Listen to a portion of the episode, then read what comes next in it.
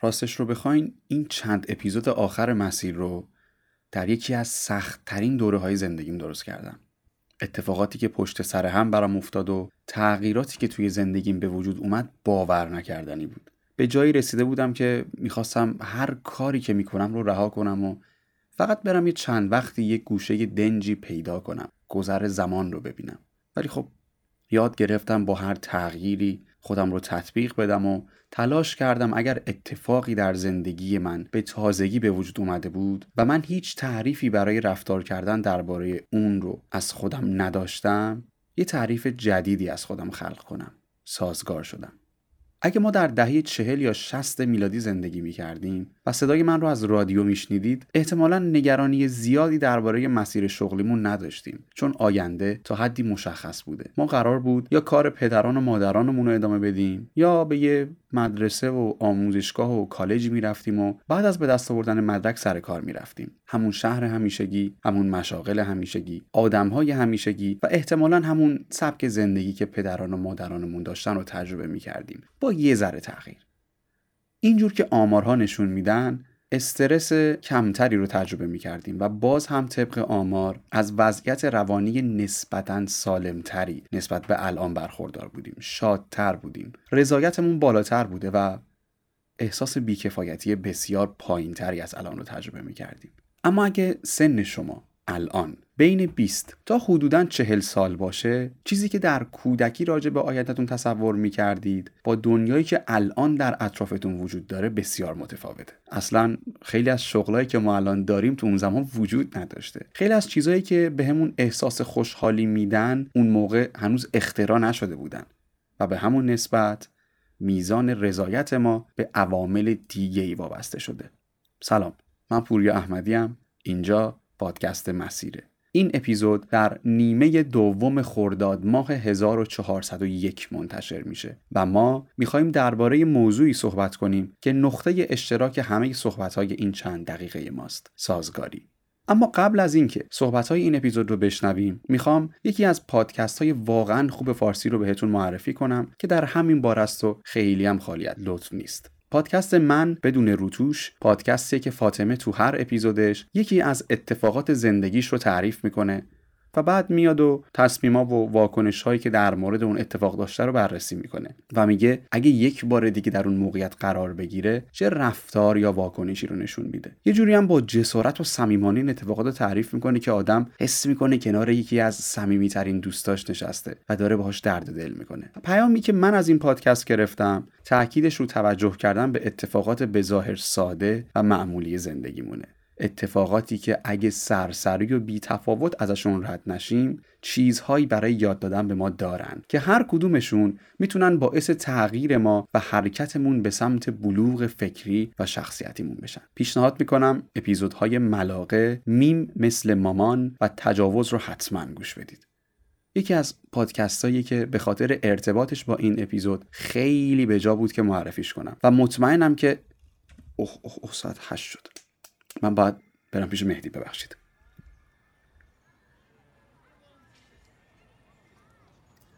سلام چطوری؟ سلام داداش قربونت برم. خوبی؟ چه خبر؟ بهتری؟ بد نیستم. زندم. شکر. تو رو برایی؟ آره منم خوبم خدا رو شکر. کارو دارم رو برا می‌کنم. بزنم تحویلت بدم. دیشب تا صبح بیدار بودم. تقریبا همه کارا رو زدم. خورجی بگیرم برات میفرستم. منم تقریبا متن اپیزود بعدی مسیر رو بالاخره آماده کردم. مثل همیشه خیلی راضی نیستم ولی خب. اون آموزش ها رو هم شروع کردم. کم کم اونم به یه سرانجامی برسونیم تا دو ماه دیگه فکر کنم بتونیم ازش برداشت کنیم. آقا عالیه. خدا رو شکر. میسر کنیم حتما. نگران نباش. نگران که هستم واقعا. خیلی وقتم هست نگرانم.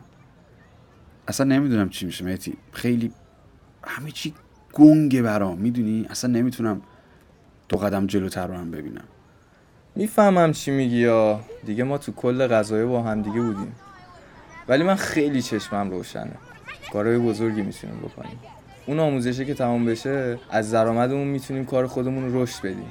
بعدش هم تمرکزمون می‌ذاریم یوتیوب می‌بریم جلو دیگه. نمی‌دونم والا آقا من خودم تا چند وقت پیش نسبت به یوتیوب اصلا مطمئن نبودم. ولی رفتم کانال های اینو اونو دیدم. تعداد کامنت ها رو اصلا باید ببینی. اگه 5 6 سال پیش بود باز می‌گفتم نه. ولی الان بیا و ببین. ویدیو فارسی زیرش الان چند هزار چند هزار تا کامنت می‌خوره. مطمئنم که جواب می‌گیریم. می‌دونی من واقعا نگرانم. اینا همش تغییر دیگه. آموزشه یوتیوب زبان. بعد همه اینا کنار هم. گاهی میگم اگه مثلا نتونیم انجام بدیم چی؟ نمی‌دونم یعنی یه جایی هم که احساس می‌کنم دیگه مثلا ظرفیت و تحمل نتونستن رو هم ندارم خب حداقل تلاشمون رو کردیم. بعدش هم چرا نتونیم؟ آدم راه انجام دادن هر چیزی رو پیدا می‌کنه. می‌تونه باهاش سازگار بشه. میشینیم یه برنامه میرزیم با هم انجامش میدیم. هر چقدر هم جلو رفتیم برنامهمون رو طبق همون دوباره نگاه می‌کنیم. نیاز شد تغییرش میدیم. باز انجامش میدیم. آقا اصلا من واقعا چشمم روشنه. کم کم یاد می‌گیریم دیگه. این همه کار حالا انجام دادیم. همشون هم عالی انجام دادیم. این که کار خودمونه. چی بگم واقعا؟ احساس می‌کنم دیگه انرژی برام نمونده. اون کلیپ محسن نامجو بود. می‌گفت من دیگه نای ادامه دادن ندارم. می‌دیدیم میخندیدیم. الان واقعا حسش می‌کنم حس می‌کنم می‌فهمم چی می‌گفت. کامل میفهممت.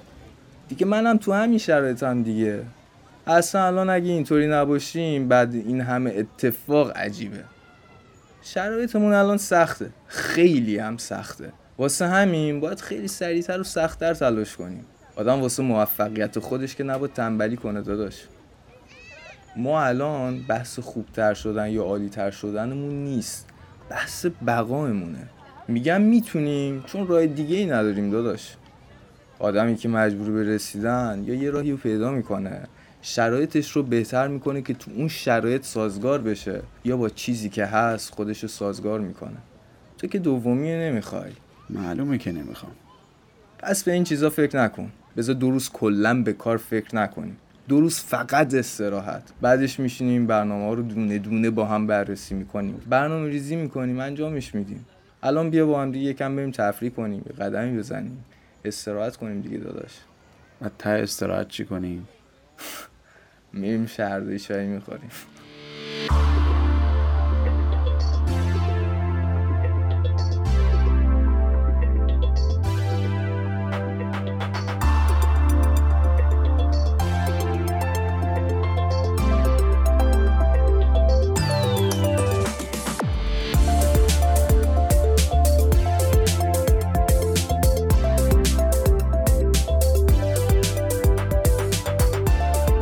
اومدید به بخش شناختی اپیزود سازگاری از فصل تسلط در پادکست فارسی مسیر. قبل از شروع این قسمت چون ای از دوستان لطف داشتن به ما و ازمون درباره راههای حمایت از این پادکست پرسیدن خدمتتون باید بگم که برای حمایت از پادکست فارسی مسیر از لینک های قرار داده شده در متن هر اپیزود می‌تونید ما رو به هر میزانی که خودتون دوست دارید حمایت بکنید. هر حمایتی هم ارزشمنده و باعث دلگرمی.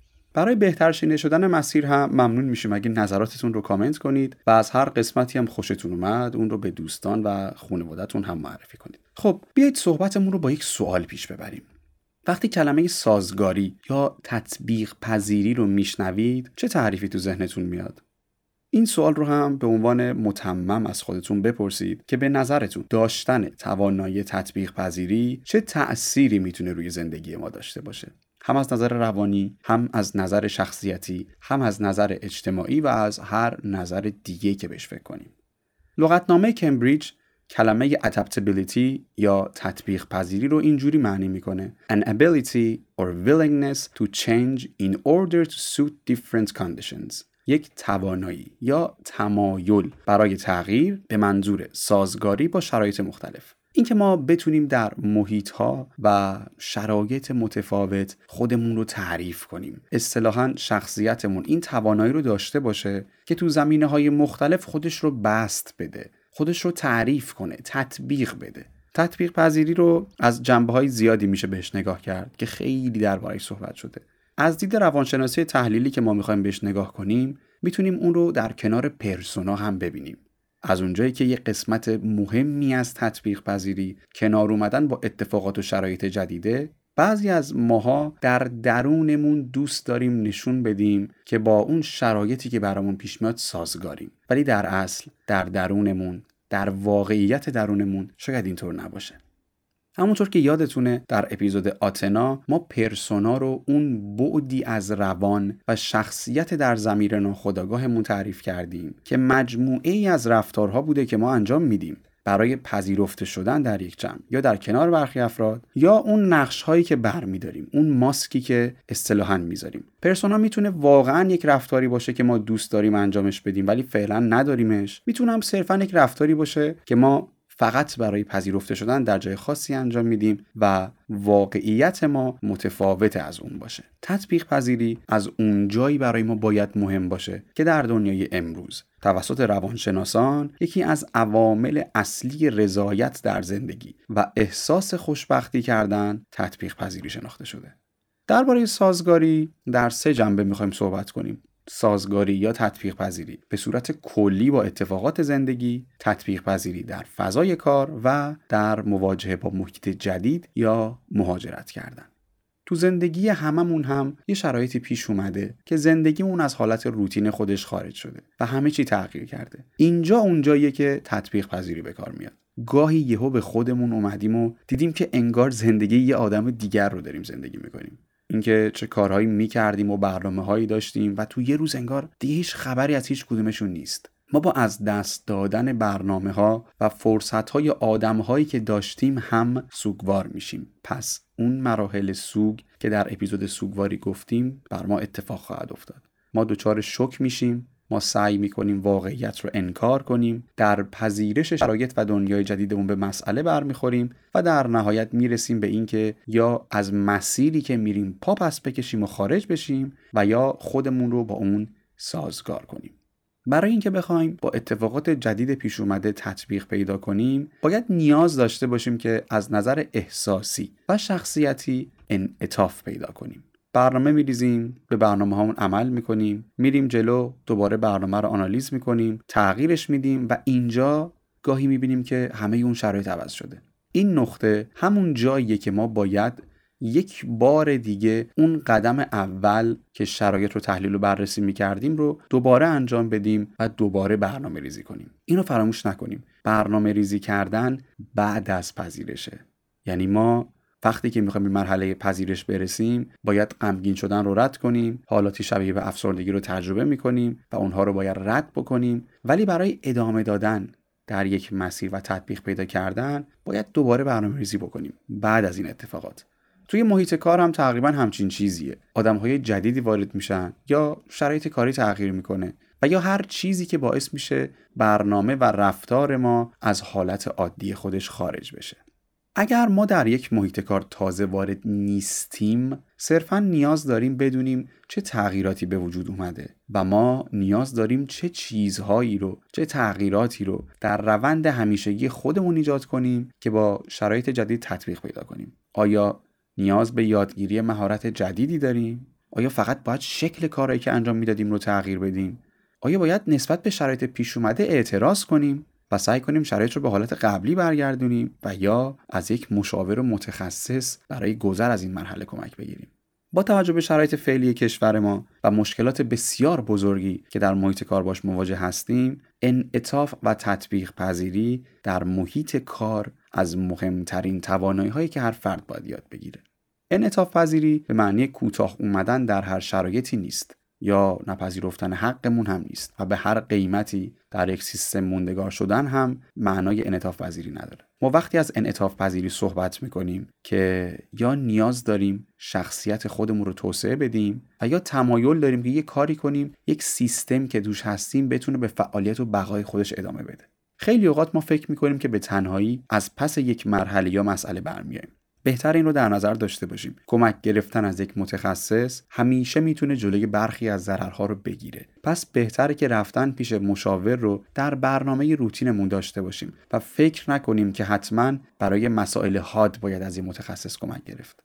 اینها درباره کسی بود که در یک محیط کار تازه وارد نیست. اما اگه تازه وارد هستیم مهم نیست چقدر تجربه داریم چقدر لول بالا یا پایینی داریم. چیزی که مهمه اینه که اول باید درست مشاهده کنیم و فرهنگ و سازوکار اون سازمان رو یاد بگیریم. بعد از اون می‌تونیم راحت تر با اون تطبیق پیدا کنیم. تا همین جای این اپیزود ممنون میشیم اگه نظراتتون رو برامون کامنت کنید و بریم با یه استرات سی ثانیه کوتاه که می‌خوایم درباره تطبیق پذیری در مهاجرت صحبت کنیم.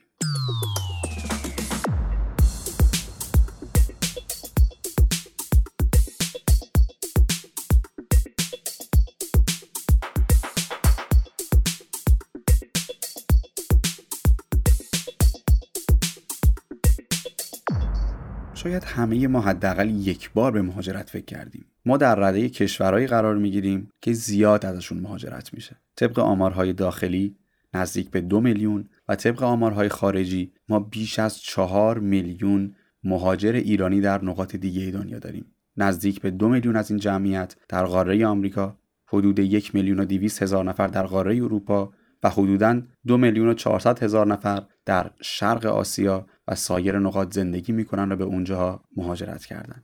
درباره چرایی مهاجرت هیچ کدوم از این عزیزان صحبت نمی کنیم چون اصلا در زمینه ما نیست و ما صلاحیت صحبت در این باره رو نداریم. نه قصد تبلیغ داریم نه قصد نقد کردن. بلکه صرفا وظیفه ما در مسیر همیشه آگاهی دادن بوده و در همین مورد هم درباره دونستن درباره تطبیق پذیری در این موضوع می‌خوایم صحبت کنیم. این موضوع یک تصمیم کاملا شخصیه و مسیر خودش رو در تصمیم شخصی افراد دخالت نمیده. چون همه ما در اطرافمون آدمهایی رو داریم که به دلایل شخصی خودشون مهاجرت کردن یا قصد مهاجرت کردن دارن ما تنها هدفمون بر اینه که بتونیم کمکی باشیم توی سازگاری بیشتر این افراد با جامعه جدید اطرافشون. آقای رابرت کولز نویسنده محقق و مربی روابط بین فرهنگی و زمینه های مربوط به اون از مطرحترین افرادیه که در زمینه تطبیق فرهنگی و شناخت روابط بین فرهنگی در دنیا وجود داشته. ایشون با سفر به بیش از 80 کشور دنیا و بیش از سی سال تجربه فعالیت در این زمینه و مهمتر از اون تجربه شناخت از نزدیک و زندگی در خاور میانه یکی از گزینه های مطمئن برای یاد گرفتن در این زمین است. ایشون همچنین از بنیانگذاران جامعه مطالعات، تحقیق و آموزش های بین فرهنگی بوده که رسالتشون اینه که به افراد از فرهنگ های مختلف کمک کنن تا با محیط و آدم های اون محیط راحت تر سازگار بشن. کولز میگه آدم ها وقتی برای زندگی به کشور دیگه میرن دچار پدیده ای میشن به اسم شک فرهنگی. شک فرهنگی رو اینطور تعریف می‌کنیم. زمانی که یک فرد از نظر جسمی یا احساسی حالات نامطلوبی رو تجربه می‌کنه. اون هم در زمانی که با یک فرهنگی متفاوت از فرهنگ خودش مواجه میشه. حالا این برخورد با آدمهای این فرهنگ می‌تونه باشه. این رفتارهای اجتماعیشون می‌تونه باشه. سبک غذاییشون می‌تونه باشه. پوشش اونها می‌تونه باشه و یک طیف گسترده‌ای از مسائل تشکیل دهنده یک فرهنگ اجتماعی. ما حتی وقتی داخل کشور خودمون هم سفر می‌کنیم بعضا می‌بینیم که اون استان یا شهر مقصد برخی از فرهنگ های ما رو نمیپذیره. اصلا فرهنگ متفاوتی داره. مخصوصا اگه از قومیت دیگه ای باشه. به همین دلیله که خیلی از آژانس های مسافرتی یا گروه هایی که تور می‌برن ازمون درخواست می‌کنن موقعی که به مقصد رسیدیم سعی کنیم که به فرهنگ میزبان احترام بذاریم و کاری خارج از چارچوب عرف اونجا انجام ندیم. حالا همین رو در ابعاد بزرگتر در نظر بگیریم میشه شوک فرهنگی در مواجهه با فرهنگی کشور دیگه. شوک فرهنگی که ازش صحبت می‌کنیم چهار مرحله داره. اسم این چهار مرحله به ترتیب از این قراره. Honeymoon, rejection or negotiation, adjustment or reorientation, adoption. به ترتیب میشن ماه اصل، ترد شدگی یا مذاکره کردن، تنظیم یا جهتگیری مجدد و در نهایت مرحله سازگاری. تو مرحله ماه اصل تفاوت‌های بین فرهنگ قدیم و فرهنگ محیط جدیدی که تو اون قرار گرفتیم توی فضای دوست داشتنی و رمانتیک و خیلی قشنگ دیده میشن. دیدین کسی که تازه مهاجرت می‌کنه تو شبکه های اجتماعیش از همه چیز عکس می‌ذاره؟ ببینید چقدر غذاهای خوبی دارن چقدر فرهنگشون بالاست چه طبیعت زیبایی دارن چقدر تیپ آدماشون جالبه چقدر رفتارشون با حیوونا قشنگه. تو چند هفته اول همه چیز توی فضای دوست داشتنیه. توی این مرحله است که فرد اگه آمادگی ذهنی درست خوبی نداشته باشه حس می‌کنه که وارد بهشت برین شده. همون طور که بعد از گذشتن ماه اصل افراد وارد زندگی واقعیشون میشن توی ماه اصل مهاجرت هم همینطوره و بعد از حدوداً سه ماه بسته به خود فرد تفاوت‌های بین فرهنگ گذشته و فرهنگ جدیدی که فرد اونجا زندگی می‌کنه به چشم میاد. اینجا ذهن فرد باهاش وارد یه فضای مذاکره میشه. آیا واقعا موندن من تو این کشور به صرف است؟ آیا من اصلا می‌تونم با این فرهنگ کنار بیام؟ اصلا این جامعه پذیرای من به عنوان یک شهروند خواهد بود؟ منو دوست دارن؟ یکی از دلایلی که به این مرحله ترد شدگی هم میگن همینه. اینکه فرد احساس می‌کنه به اون جامعه تعلق نداره. تفکراتی که مطرح کردیم می‌تونه خروجی های مختلفی داشته باشه. مثلا بعضی خودشون رو نسبت به جامعه بیرون ایزوله می‌کنن. برای بعضی افراد ایجاد خشم یا استراب ممکنه پیش بیاد. چیزهای دیگه ای هم که تو این مرحله رایج هستن احساساتی هم مثل افسردگی دچار احساسات متناقض درونی شدن کاهش خلاقیت کاهش اعتماد به نفس احساس ناامنی و دلتنگ خانه و فرهنگ قدیمی شدن. اما چند عامل مهم برای تعیین شدت یا مدت این مرحله وجود داره که از مهمترین هاش میشه به این چند مورد اشاره کرد که فرد هنوز به محیط و آدمهای جدید عادت نکرده. تفاوت زبان یه مانع بزرگ برای ارتباط راحت برقرار کردن و روابط جدیده تفاوت‌های رفتاری اجتماعی که می‌تونه فرد رو به اشتباه بندازه و پیدا کردن دوستهای جدید. اینا از چالش‌های ای از افراده. مرحله ای که بعضی افراد از تصمیمشون پا پس می‌کشن و به فرهنگ پیشین خودشون برمیگردن همینجاست. ولی طبق مطالعات اکثریت افراد یاد می‌گیرن که خودشون رو با اون فرهنگ تطبیق بدن و وارد مرحله بعدی بشن که بهش میگیم مرحله تنظیم مجدد یا جهتگیری دوباره. در این مرحله فرد بعد از عبور کردن از مرحله پیشین یک سری دیدگاه های خوشبینانه به دست میاره. یاد می‌گیره چطور این فرهنگ جدید رو بیشتر بفهمه و چطور بتونه سازگاری بیشتری داشته باشه. به نکات مثبت اون فرهنگ پی می‌بره. نه در خوشبینی رمانتیک دوره ماه اصل و نه در بدبینی دوره ترد شدگی نمیشه همه این نکات رو درست دید. اما در این مرحله فرد یاد می‌گیره زوایایی رو ببینه که پیشتر نمی‌دیده.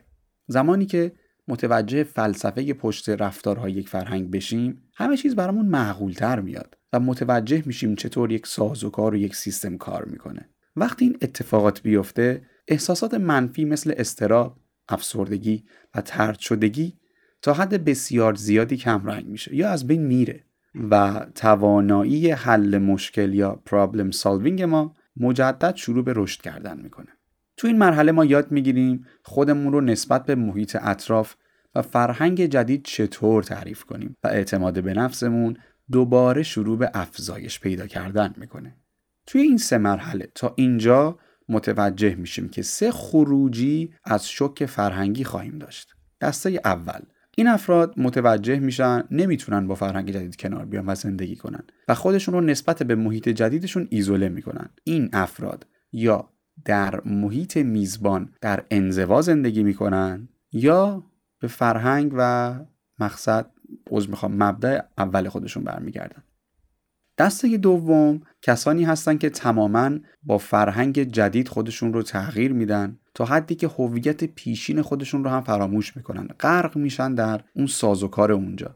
طبق مطالعاتی که انجام شده این افراد معمولا تا پایان عمر توی کشور و فرهنگ میزبان زندگی می‌کنن.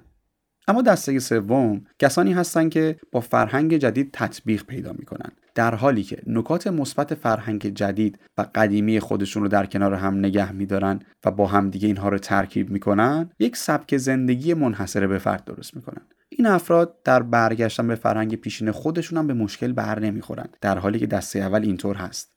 و اینا به سادگی می‌تونن تو محیط های دیگر دنیا هم زندگی کنن. از این سه خروجی دو دسته دوم و سوم وارد مرحله آخر شوکفی یعنی سازگاری میشن. مرحله سازگاری که مرحله نهایی و دائمیه که فرد به معنی تسلط تسلط پیدا کردن به رفتارها و تسلط پیدا کردن به ارتباطات با دغدغه حداقل به فرهنگ میزبانه یه مرحله که در اون به معنی برطرف شدن همه مشکلاتش نخواهد بود چون خیلی اوقات برخی افراد اصلا ویژگی های فرهنگ خودشون رو حفظ می‌کنن و بعضی اصلا تمایل ندارن که تماما در اون فرهنگ جدید غرق بشن. ولی شیوه ارتباط و تعامل درست با فرهنگ جدید رو یاد می‌گیرن. حالا چه کار کنیم که سازگاری بیشتری به دست بیاریم؟ تو قسمت اول راهکارهای تطبیق پذیری در محیط کار رو میگیم و بعد راهکارهای کلی برای تطبیق پذیری در زندگی یا فرهنگ جدید. طبق تحقیقاتی که دانشگاه آکسفورد منتشر کرده افراد با EQ یا هوش هیجانی بالاتر به طور فوق‌العاده‌ای توانایی سازگاری بیشتری دارند پس اولین کاری که باید بکنیم تقویت هوش هیجانیمونه شاید الان زمان مناسبی باشه که اپیزود IQ در برابر EQ رو دوباره بشنویم و راه های تقویت هوش هیجانی که اونجا گفتیم رو دوباره مرور کنیم. دومین چیزی که باید بدونیم اینه که اون دسته از افراد که رضایت شغلی بالاتری دارن بسیار بیشتر تطبیق پذیر هستند تا سایرین. پس شاید بد نباشه دنبال شغل یا فعالیتی بریم که برامون مناسب تره یا در محیط کاری که هستیم سعی کنیم فضایی درست کنیم که در اون بتونیم رضایت بالاتری رو تجربه کنیم و در نهایت این تحقیق میگه که بین عملکرد کاری درست درست کاری و تطبیق پذیری در طولانی مدت یک رابطه بسیار قوی و محکم وجود داره. یه جورایی به احساس مفید بودن در محیط کار هم برمیگرده. آکسفورد این سه عامل رو مهمترین راهکار برای افزایش تطبیق پذیری می‌دونه. اما اگه درباره تطبیق پذیری در فرهنگ جدید بخوایم صحبت کنیم این راهکارها از نظر ذهنی و رفتاری بهمون کمک می‌کنن. اول اینکه برای قبل از مهاجرت یا سفر کردن درباره فرهنگ اونجا تحقیق کنیم. نکته دیگه اینه مسلما می‌دونیم که یاد گرفتن زبان بسیار می‌تونه بهمون کمک کنه و به خصوص اگه اصطلاحات آمیانه مردمشون رو هم یاد بگیریم.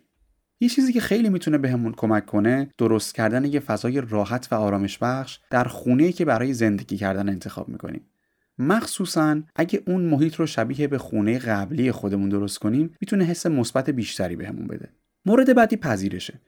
بپذیریم که ما دلتنگ خونه خواهیم شد. بپذیریم که ما مجبور خواهیم شد مسئولیت پذیرتر باشیم. بپذیریم که ممکنه ناراحت باشیم. بپذیریم که قرار یه سری چیزها رو دوباره و از نو یاد بگیریم. اینکه ما ممکنه چیزهایی رو که در فرهنگ قبل داشتیم الان نداشته باشیم. اما دلیل حرکتمون و تغییر شرایطمون رو هیچ وقت نباید فراموش کنیم. این مورد بعدیشه. داشتن هدف و فراموش نکردن اون بعضی اوقات پیش میاد که افراد برای تطبیق پذیری بیشتر با محیط جدید ارتباطشون رو با خانواده دوستا و محیط قبلیشون کم می‌کنن که این می‌تونه کاملا اثر عکس بذاره. یعنی شدیداً توصیه کردن که این کارو نکنیم. چیزهای دیگه هم که می‌تونه به ما کمک کنه گشتن و آشنا شدن با محیط اطرافه در اتفاقات فرهنگی یا داوطلبانه شرکت کردنه اینکه از بقیه سوال بپرسیم. گاهی شروع کننده بحثا باشیم هم خیلی می‌تونه به همون کمک کنه. اینکه خودمون رو معرفی کنیم به دیگران. از اینکه بگیم ما تازه واردیم و کمک بخوایم حراس نداشته باشیم و سعی کنیم با فرهنگ و غذای محلی اونجا هم بیشتر آشنا بشیم. ترکیب موضوعاتی که برای تطبیق پذیری در محیط کار و در محیط جدید گفتیم می‌تونه برای ما نکاتی باشه که با توجه به اونها در زندگیمون هم تطبیق پذیری بیشتری داشته باشیم. اگه بخوام چند نکته کوچیک بگم که شامل قسمت بزرگی از مطالبی که امروز با هم مرور کردیم بشه می‌تونم بگم که برای تطبیق پذیری باید هوش هیجانیمون رو بالاتر ببریم باید درستتر بشنویم و باید پذیرشمون رو بالاتر ببریم و در نهایت از تغییر کردن نترسیم. برگردیم به اولهای اپیزود که گفته بودم تطبیق پذیری از مهمترین عوامل احساس رضایت و احساس خوشبختی در زندگی داشتنه. پس یاد بگیریم که هیچ وقت برای سازگاری بیشتر دیر نیست و یادمون نره سازگاری یک نقطه نیست یک مسیری که دائما باید طی و مرور بشه. خب برسیم به قسمت پایانی. اول از همه بگم که ما یک شنبه پیشین اپیزود جدید داشتیم. ولی به صورت live برگزار شده بود. برخی از دوستان ندیده بودن. پس اگر نشنیدید در Castbox روی اسم پوریا احمدی تو پروفایل بزنید اونجا باز کنید و اهمیت حیاتی تفریح کردن رو بشنوید. این اولین اپیزودی بود که به صورت live برگزار کردیم و خوشحالم که خیلی بازخوردهای خوبی هم گرفت. مجددا ازتون ممنونم که زمانتون رو در اختیار من گذاشتید و من افتخار میزبانی دادید. یادمون نره که یه رسانه با مخاطباش زنده است پس اگر این اپیزود رو دوست داشتید حتما نظرتون رو برامون بنویسید و به دوستانتون هم معرفی کنید. مخصوصا اونایی که در آستانه یک تغییر جدیدن. اگر هم تمایل دارید از این برنامه حمایت بکنید لینک های حمایت در قسمت توضیحات هر اپیزود قرار داده شده. و من پوریا احمدی تا دو تا یک شنبه دیگه و اپیزود بعدی پادکست فارسی مسیر همینجا منتظرتون خواهم بود.